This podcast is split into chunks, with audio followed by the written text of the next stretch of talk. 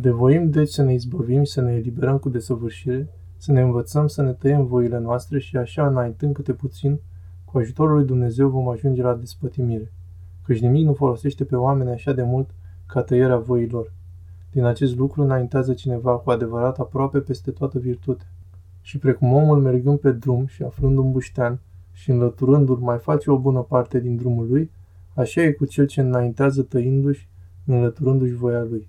Căci tăindu-și voia lui câștigă despătimirea și prin despătimire vine cu Dumnezeu la desăvârșita nepătimire.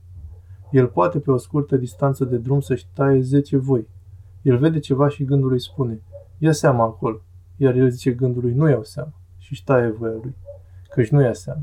Iar își află pe unii care îl clevetesc și gândul îi spune, zi și tu cuvântul acesta. Și el își taie voia sa și nu îl zice. Și iarăși îi zice gândul, mergi, întreabă pe bucătarul ce fierbe. Și nu merge și își ștaie voia lui. Vede iarăși ceva și gândul îi spune, întreabă cine a adus aceasta și își ștaie voia sa și nu întreabă. Și tăindu așa mereu, ajunge la obișnuința de a o tăia și începând de la cele mici, ajunge să taie cu liniște și cele mari. Și așa ajunge nici să nu mai aibă peste tot voie. Și orice i s-ar întâmpla îl lasă liniștit, adică îl odihnește ca și când ar fi propriu, adică după voia lui. Și astfel, fără să voiască să facă voia lui, se află totdeauna făcând-o pe aceasta.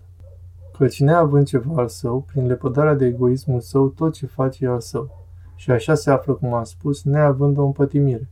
Și de aici Dumnezeu ne ridică în despătimire și din despătimire, cum am spus, vine la nepătimire.